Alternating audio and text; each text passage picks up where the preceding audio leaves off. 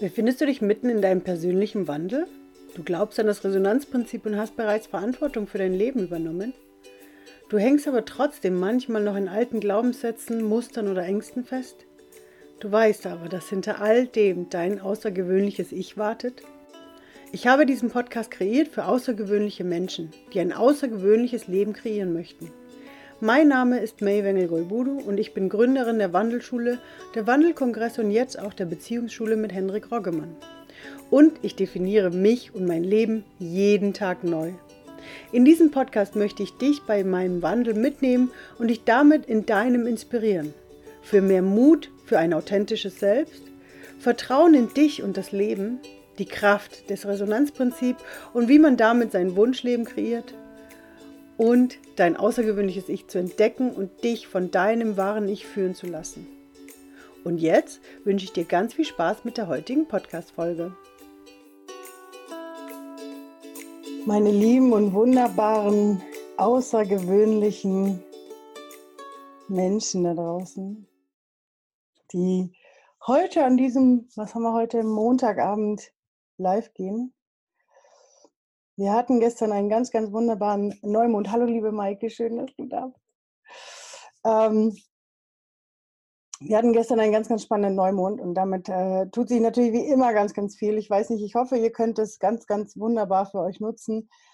Ähm, tatsächlich, äh, wie sagt man, ja, alles, was ihr anziehen wollt, das, das macht immer der, der, wie sagt man, das... Ähm, Der Mond unterstützt es immer ganz gerne, also bei zunehmendem Mond. Deswegen, wenn ihr etwas in euer Leben rufen wollt, jetzt ist die Zeit dazu. Ganz, ganz oft, ganz viel manifestieren. Wie sagt man, schreiben, drüber nachdenken, ins Gefühl reingehen. Ganz, ganz äh, wichtig.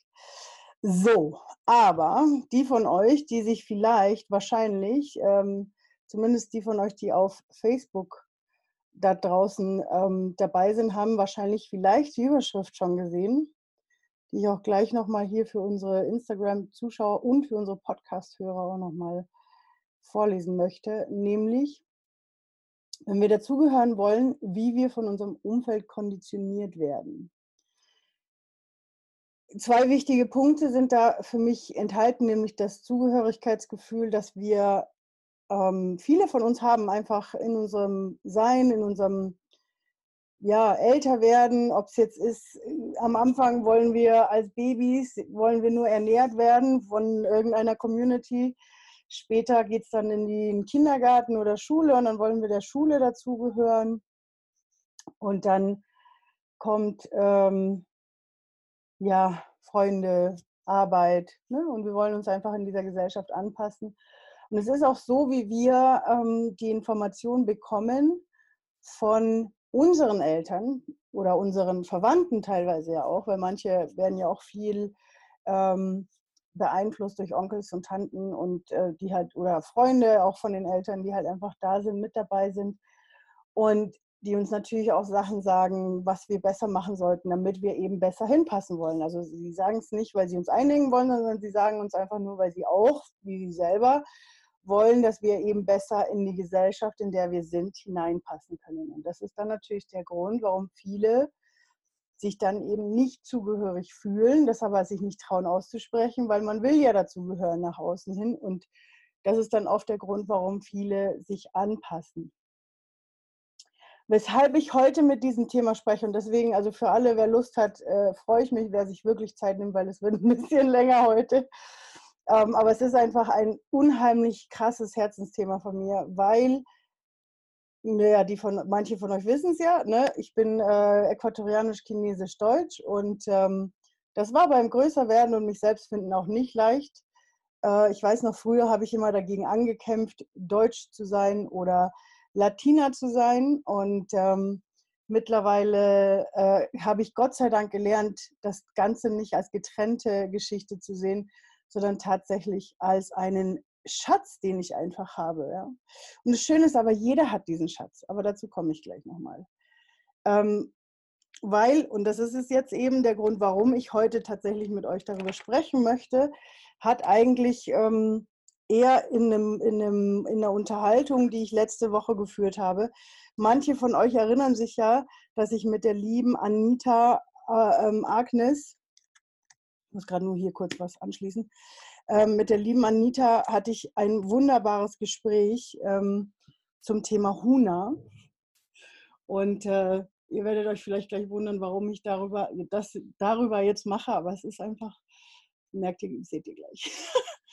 Nein, also wir haben uns über die Huna unterhalten und das Ding ist, ähm, ich beschäftige mich mit der Huna-Philosophie seit über sieben Jahren. Damals äh, war das tatsächlich für mich wichtig, die Huna-Philosophie so, wie Jeanne Ruland sie lehrt, oder zumindest wie sie es aufgeschrieben hat. Dann später war es dann der Serge Kahili King. Und Serge Kahili King ist ein, ich sag mal, Adoptiv-Hawaiianer, weil er ist nicht wirklich, also er ist selber nicht aus Hawaii, ist aber dort von einer Familie aufgenommen worden, von einer hawaiianischen. Und das war dann auch der tatsächlich, der eben die Huna-Philosophie in den Westen gebracht hat und westtauglich gemacht hat. So. Das Ding ist halt, dass die, ähm, ähm, das, ist, das Ding ist einfach das, dass äh, die liebe Anita und ich eben vor ein paar Tagen darüber gesprochen haben und dann einen Kommentar gehört haben von jemandem, der sagte, die Huna-Philosophie ist nicht hawaiianisch. Damit fing natürlich erstmal wieder ein Gespräch an, ähm, weil ich habe jetzt nicht zum ersten Mal von jemandem gehört, dass die Huna-Philosophie nicht hawaiianisch ist. Unter anderem hat sogar meine Lehrerin, die letzte, mit der ich äh, letztes Jahr im Januar, wo ich auf Hawaii war, hatte auch zu mir gesagt, ja, Huna ist nicht hawaiianisch, das ist irgendwas Afrikanisches. Ähm, nachdem ich jetzt aber vier Wochen mit dieser Lehrerin verbracht habe und quasi das Ho'oponopono Keala gelernt habe von ihr, sage ich euch auch gleich nochmal was dazu, ähm, muss ich sagen, auch wenn Huna vielleicht nicht hawaiianisch ist, aber in seiner Essenz, das, was einem dabei gebracht wird, die sieben Prinzipien, fühlen sich unheimlich hawaiianisch an, sind unheimlich nach dem Aloha Spirit, so wie ich es auf den Inseln kennengelernt habe. Ähm, und ist tatsächlich eine Form, eine Philosophie, Art, mit der man wirklich Freiheit, Leichtigkeit, Selbstliebe wirklich lernen kann. Ja? So. Und es ist einfach eine Form, in die einzusteigen. Ich habe ja gerade gesagt, ich habe das Ho'oponopono Keala von meiner Lehrerin auf Hawaii letztes Jahr gelernt und ähm, durfte erfahren, dass das Ho'oponopono, das Normale, also in Anführungsstrichen das Normale, was jeder kennt, ähm, was jeder aus, äh, wie sagt man, äh, ja, was die meisten Menschen eigentlich der westlichen Welt kennen, nämlich, dass es tut mir leid, bitte verzeih mir, ich liebe dich, danke. Das wurde von Doktor Ihiliaka, von der Simone gelernt und ähm, der Joe Vitale hat es dann eben in das Buch Zero Limits äh, umgewandelt und somit Ho'oponopono dann in den Rest der Welt gebracht. Auch da gibt es wieder Diskussionen, weil weder der eine noch der andere so richtig hawaiianisch und so weiter. Also es gibt mh, einen krassen Punkt, wo die Hawaiianer sehr für sich sein möchten und auf, darauf bedacht sind, wer denn echt Hawaiianer ist. Also Kanaka Maoli heißen die. Kanaka Maoli ist ein Original-Hawaiianer. So wird auf Hawaiianisch der Original-Hawaiianer genannt. Ähm, was natürlich ein bisschen schwierig ist manchmal, das herauszufinden. Es gibt natürlich wirklich äh, hawaiianische Familien, die wirklich äh, bis ins Detail, bis zwei, drei, vier, fünfhundert Jahren zurück sagen können, ähm, zu welcher Familie, welcher Vater, welchen Namen, also die, die können das teilweise richtig krass nachvollziehen, manche eben aber nur teilweise. Und genau, also für die, die sich wundern, Ho'oponopono Keala und das normale Ho'oponopono hat einen großen Unterschied, nämlich der, dass äh, für quasi das, was meine Lehrerin mir als original hawaiianisch gesagt hat, ähm, wenn wir in der echten, bedingungslosen Liebe sind, gibt es nichts zu vergeben. Deswegen brauche ich nicht den Satz der Vergebung.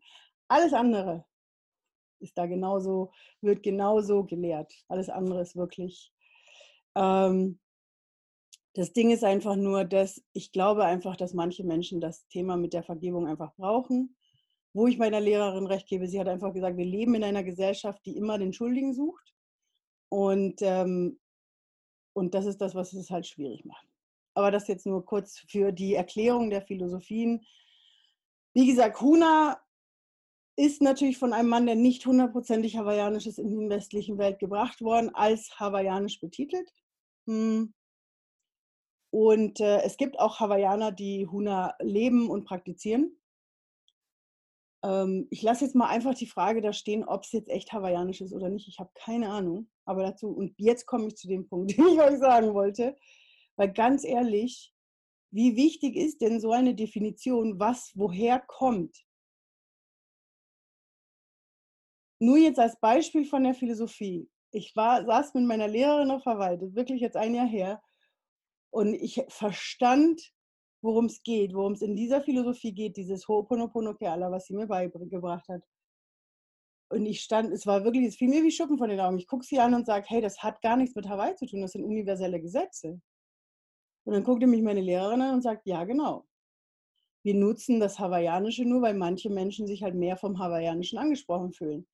Tatsache, in meinem Fall ist es so, ich komme mit den hawaiianischen Worten, mit den hawaiianischen, mit der Philosophie an sich, mit dem Aloha Spirit einfach viel besser klar in Verbindung. Es spricht mehr meine Seele und mein Herz an, wie zum Beispiel indische Mantren. Das heißt aber nicht, dass die indischen Mantren schlechter sind, sondern einfach nur, sie sprechen mich halt einfach nicht so sehr an. Und ich bin davon überzeugt, dass die Gesetzmäßigkeiten, die man über die Huna lernt, genauso in allen anderen Philosophien ähm, gezeigt werden und vertreten sind. Und jetzt komme ich aber nochmal, jetzt kommt der Faden zurück zur kulturellen, ja, weil das ist jetzt mal eine Definition von einer Philosophie. So, damit fing das einfach an, gestern wieder, dass das hochkam und dass ich mir gedacht habe, nicht schon wieder. Das ist wirklich, da nagelt man sich fest auf einen Namen. Ich möchte euch gerne mal was sagen. Und ich weiß, dass ich bestimmt hier bei irgendwem anecken werde, was das angeht, aber ist mir egal. Ich glaube, es ist einfach, das hat mich jetzt ein Jahr lang wirklich, ein Jahr lang zutiefst beschäftigt, so sehr, dass ich aufgehört habe, hawaiianische Worte zu benutzen, ja, weil ich keinen, ähm, niemanden zu nahe treten wollte kulturell. Aber ich glaube, es ist einfach an der Zeit, dass wir auch das aufbrechen, weil genau das hat nämlich mit unserem Zugehörigkeitsgefühl zu tun. Wir wollen uns nämlich unbedingt irgendwo zugehörig fühlen. Und dann nehmen wir natürlich das, was um uns herum ist. Und das ist, glaube ich, der Grund, warum die Hawaiianer so sehr darauf bestehen, dass das, was auch wirklich hawaiianisch ist, dass das auch richtig rauskommt und so weiter. So wie ich es dort erlebt habe. Jetzt möchte ich euch aber mal eine Sache sagen. Und für die von euch, die im Ausland schon öfters waren, werden es wahrscheinlich auch wissen und ähnlich erlebt haben vielleicht auch. Ja? Wenn wir, wenn du jemanden im Ausland, der nicht aus Deutschland kommt, mal fragst, was findest du typisch deutsch? Ja, was findest du typisch deutsch? Dann kommt als erstes wahrscheinlich Wurst. Ganz viel Wurst wird in Deutschland, Sausage. Sausage wird ganz, ganz viel in Deutschland gegessen. Ja, ne, wir haben die Currywurst, in Bayern haben wir die Weißwurst, also es ist schon viel Wur- Thüringer Bratwurst, Nürnberger Rostbratwürste, also es sind viele Würste. Genau, nächster Punkt, die Kartoffel. In Deutschland isst man ganz viel Kartoffeln. Ja, Potato Heads, so ungefähr.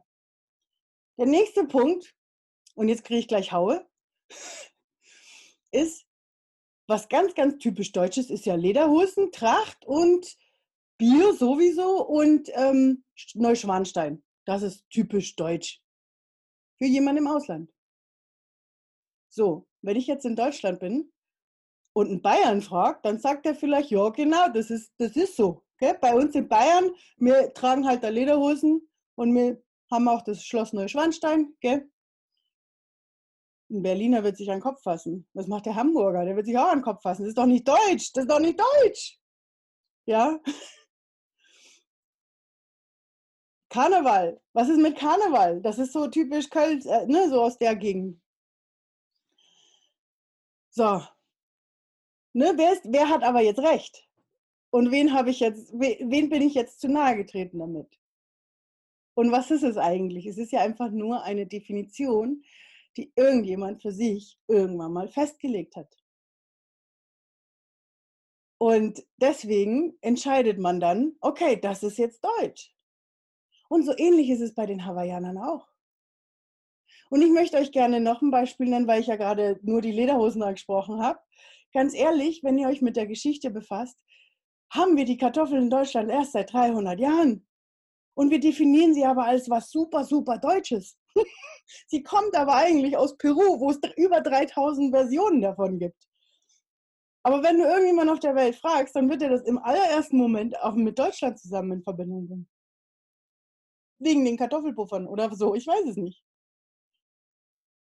Und genauso ist es mit den Schottenröcken. Jeder von euch sagt, ja, Schottenrock ist ja Schottland, natürlich, alles klar. Die gibt es auch erst seit dreihundert Jahren. Gab es vorher nicht. Was ist das für eine Tradition? Ist es jetzt Kultur? Zählt es jetzt zur Kultur von denen? Ab wann zählt etwas zur Kultur? Ab wann definiere ich mich denn darüber? Wer beschließt denn, sich darüber zu definieren? Und ich mache das jetzt echt witzig, weil eben, um jetzt nochmal den Bogen zu den Hawaiianern zu machen, das Spannende ist, und das habe ich halt einfach auf Hawaii beobachtet, ich liebe die Hawaiianer, ich liebe das Aloha-Feeling, aber ich bin der Meinung, das hat halt unter anderem auch mit diesen Inseln einfach zu tun. Die haben einfach magische Energien und sind einfach wunderbar und haben einfach Menschen dazu gebracht, ganz wunderbare Gedanken und Philosophien zu kreieren. Ich darf euch aber sagen, was tief hawaiianisch ist, ein ganz, ganz tolles, super, super leckeres hawaiianisches Essen, wird mit Teriyaki-Soße gemacht. Und wenn ihr euch die, die Essenskarte der Hawaiianer anschaut, das, was quasi als typisch hawaiianisch rübergebracht wird und erzählt wird, das hat überall Einfluss aus anderen Ländern. Jeder von euch sieht die Ukulele und sagt, oh ja, das ist hawaiianisch, die Ukulele ist hawaiianisch. Soll ich euch was verraten? Wären die Portugiesen nie nach Hawaii gegangen, hätten wir heute keine Ukulele. Weil die Portugiesen haben ihre Mandrinola heißt die, glaube ich. Ich haut mich nicht, wenn es falsch ist. Die hat zwar sechs Strings, das wurde weiterentwickelt, aber das ist so. Das heißt, wenn wir das nicht hätten, hätten wir keine Ukulele. Ist super hawaiianisch, kommt aber von den Portugiesen. Teriyaki-Soße. Wenn ihr auf Hawaii seid, findet ihr ganz, ganz viele japanische Restaurants, die mit japanischen Schriftzügen sind. Und genauso gibt es Menschen aus den Philippinos dort. Und wir leben es nur, erleben es nur einfach, weil seit zweihundert bis dreihundert Jahren halt sehr, sehr viel der Einfluss von diesen Ländern gerade dort anfängt, sich zu festigen. Hier bei uns passiert es halt langsamer, aber es passiert genauso. Ja? Und das ist Teil des Wandels, der einfach dazugehört. Das ist Teil unseres Wandels in alle Richtungen.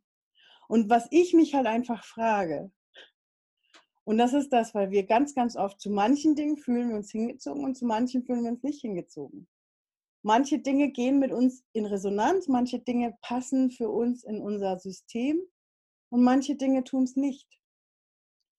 Und im Endeffekt, ob was von woher kommt und welche Definition und welchen Ursprung es hat, es gibt Menschen, für die ist es wichtig. Und wenn es für dich wichtig ist, versuch so viel wie möglich darüber rauszufinden, wenn du magst. Ich bin so jemand, ich respektiere, ich möchte es respektieren. Wenn ich in einem Land bin, schaue ich, dass ich mich an die Regeln halte, die dort gemacht werden. Insofern sie nicht ganz gegen mein eigenes Wesen gehen. Wenn es zu schlimm wird, muss ich mir halt überlegen, ob ich dieses Land besuche. Aber das ist dann meine Sache. Die Frage ist nur, wenn ich Zugehörigkeit empfinden habe, wie kriege ich das denn hin? Ja, weil es gibt Dinge, mit denen gehe ich in Resonanz, das ist super, das finde ich toll. Ja, es gibt unheimlich viele, ich, ich habe äh, irgendwann ja angefangen, mich mit der digitalen Nomadenbewegung zu befassen. Und da gibt es ganz, ganz viele Menschen, die Deutschland nicht mehr mögen. Das sind Deutsche, die hier waren, die dann irgendwann gesagt haben, weißt du was, ich mag das System nicht. Ich passe hier nicht rein, ich muss hier raus. Ja. Und deswegen haben die ihr Zuge- ihre Zugehörigkeit zu dem Land, in dem sie eigentlich geboren wurden, verloren. Ein Stück weit. Oder definieren sich vielleicht noch über den Pass als Deutsche, aber mögen die deutsche Kultur nicht. Und was ich halt dabei schade finde, weil es halt wieder so regional eingeteilt wird und da, da ist es doof oder da ist es doof. Ähm, ähnlich ist es ja auch, wenn manche Menschen ins Ausland gehen. Also ich habe auch schon, wie sagt man, Ausgewanderte erlebt, die sich dann über die Kultur vor Ort beschwert haben.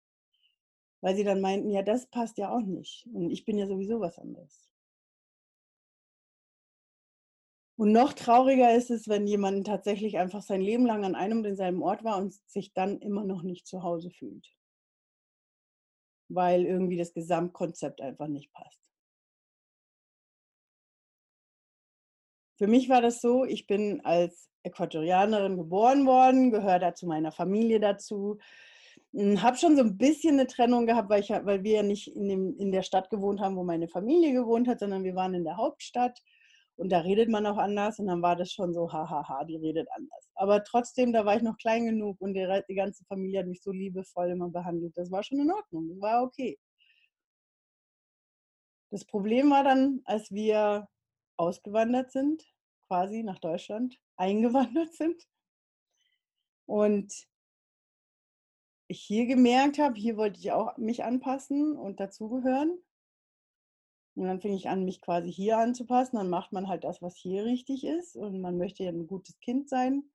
Gleichzeitig habe ich aber Eltern gehabt, die dann auch wollten, dass ich die Sprache nicht vergesse. Und ich weiß noch, und es ist einfach so, meine Lieblingsmenschen ist, äh, sind einfach meine Familie in Ecuador tatsächlich. Und ich wollte bei denen dazugehören, hatte aber schon den Einfluss aus Deutschland bekommen. Deswegen war ich schon keine Latina mehr, keine hundertprozentige Latina mehr.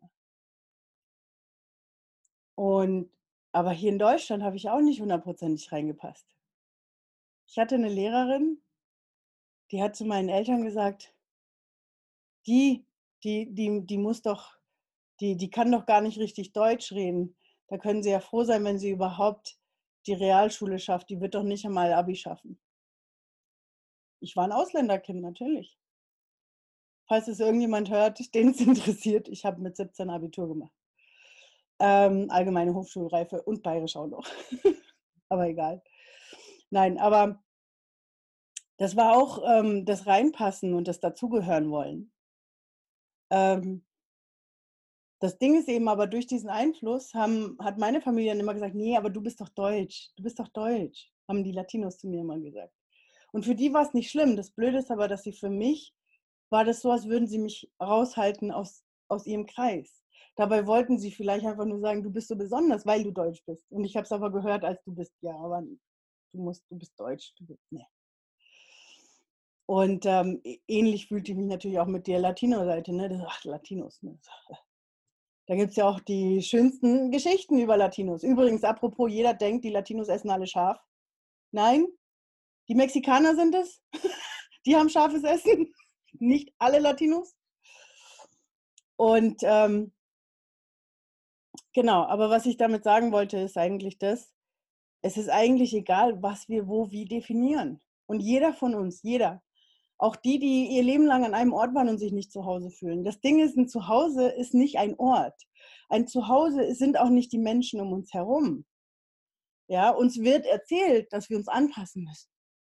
Und es ist auch okay. Bis zu einem gewissen Grad ist es auch vollkommen in Ordnung, dass man quasi sich wirklich in die Gemeinschaft integriert. Ja? Also einfach mit denen auch vielleicht auch mal sich austauscht und was macht. Es, es tut unserem Wachstum gut, wenn wir es machen. Aber das Ding ist halt einfach wirklich dieses,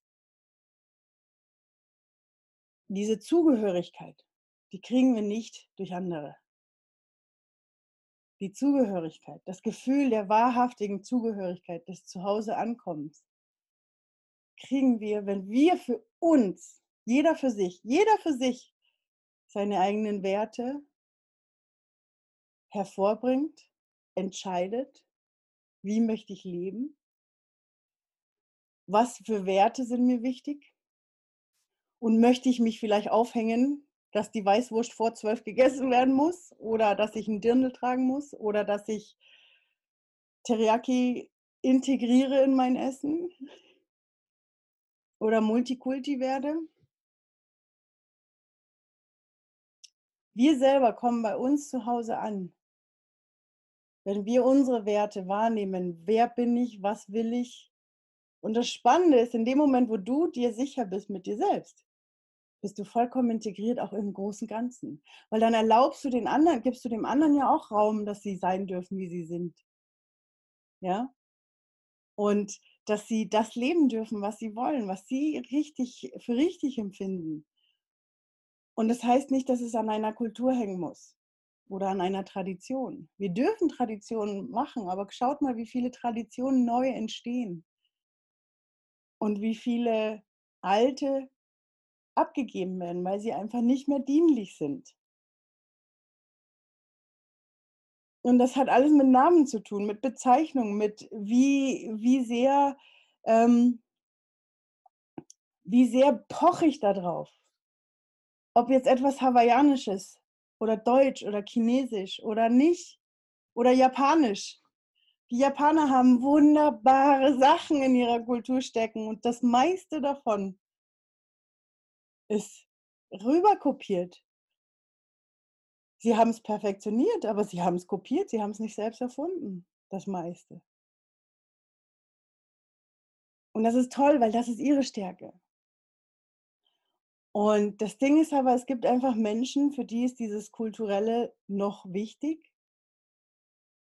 Ich muss ehrlich sagen, ich empfinde es als eine Trennung, weil es führt dazu, dass wir uns trennen, dass wir eine Grenze ziehen zwischen uns allen. Und damit teilweise nicht zulassen, dass vielleicht auch mal jemand bei uns ankommen darf. Oder dass wir bei jemand ankommen. Wow. Und deswegen war mir das heute sehr wichtig.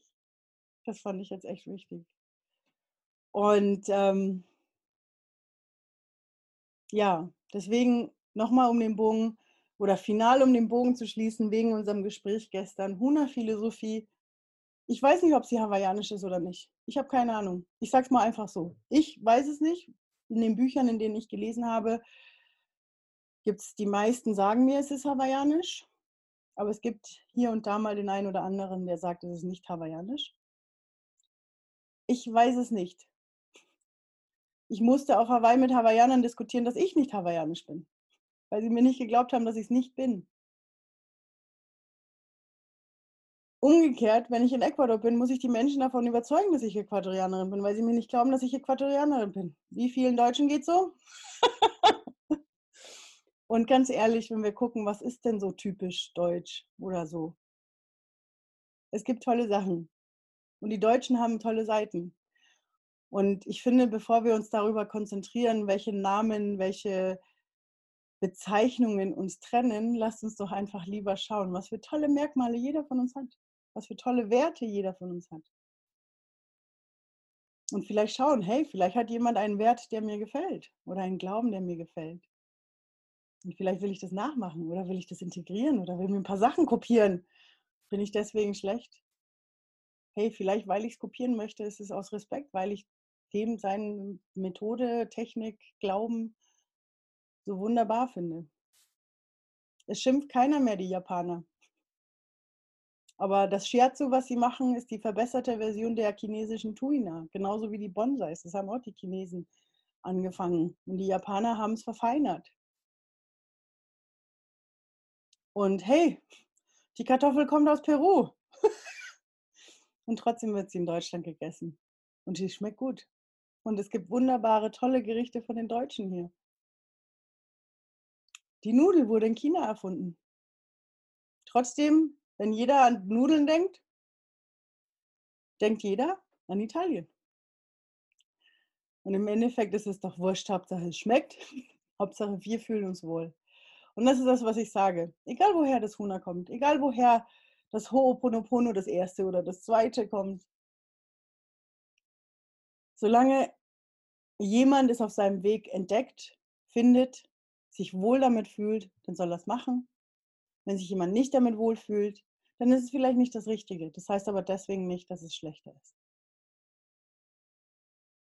Und deswegen einfach nochmal reingucken, reinfühlen. Wo möchtest du sein? Wer möchtest du sein vor allen Dingen? Und prüfe einfach immer wieder, was die anderen sagen in deinem Umfeld. Inwiefern brauchst du es? Inwiefern passt es zu dir? Oder inwiefern kannst du es loslassen? Ich hoffe, dass ich damit einigen von euch das Thema Kultur und Tradition nochmal ein bisschen anders zeigen konnte. Ich bin ein Fan davon, diese Definitionen immer mehr aufzulösen, weil ich glaube, es ist an der Zeit. Wir leben auch in einer Zeit, wo es besser reinpasst. Und insofern wünsche ich euch allen eine ganz, ganz wunderbare letzte Faschingstage, weil ich weiß, es geht jetzt los. Ich bin morgen im Faschingsdienstag in München.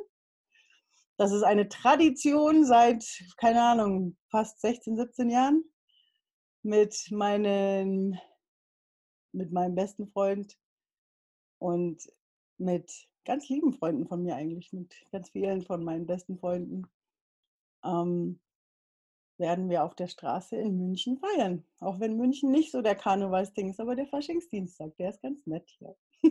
Nicht zu vergleichen mit Köln, aber ist auch ganz nett. Deswegen wünsche ich euch auf jeden Fall eine schöne Zeit. Feiert schön, erholt euch gut und ähm, danke, dass ihr wieder zugehört habt und seid einfach wie immer wunderbar, megamäßig, außergewöhnlich. Gute Nacht, meine Lieben.